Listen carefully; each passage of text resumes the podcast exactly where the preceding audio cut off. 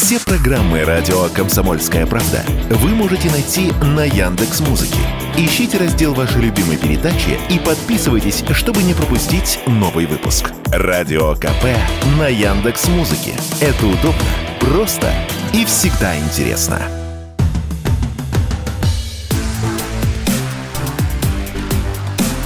Честное риэлторское.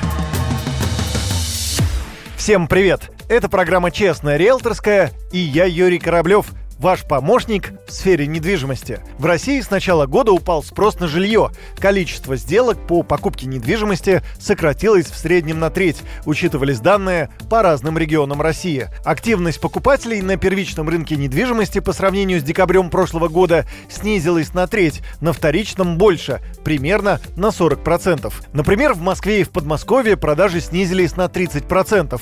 Такие данные приводит компания «Этажи». Спад продаж – это логичное следствие на рынке после рекордных объемов продаж в предыдущие два года и результат финансовой ситуации в России. Что делать потенциальному покупателю, который хотел бы решить свой жилищный вопрос? Возможно, сегодня лучшее время для покупки недвижимости. Такое мнение выразил в интервью радио «Комсомольская правда» член Совета гильдии риэлторов Москвы Роман Вихлянцев.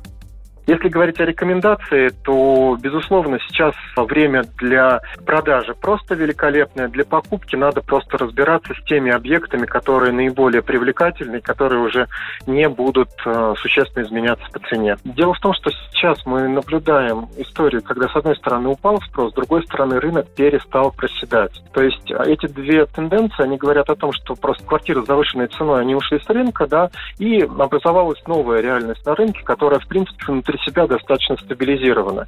И именно уже от этого, от этой новой реальности, по сути, от дна, рынок в ближайшее время, по всем прогнозам, предполагает оттолкнуться. Застройщики также указывают на то, что ипотечные ставки растут, спрос падает, а продавать в этих условиях сложнее.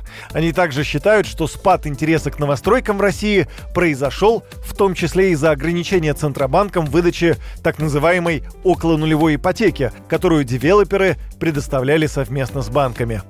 На этом у меня все. С вами был Юрий Кораблев. До встречи в эфире.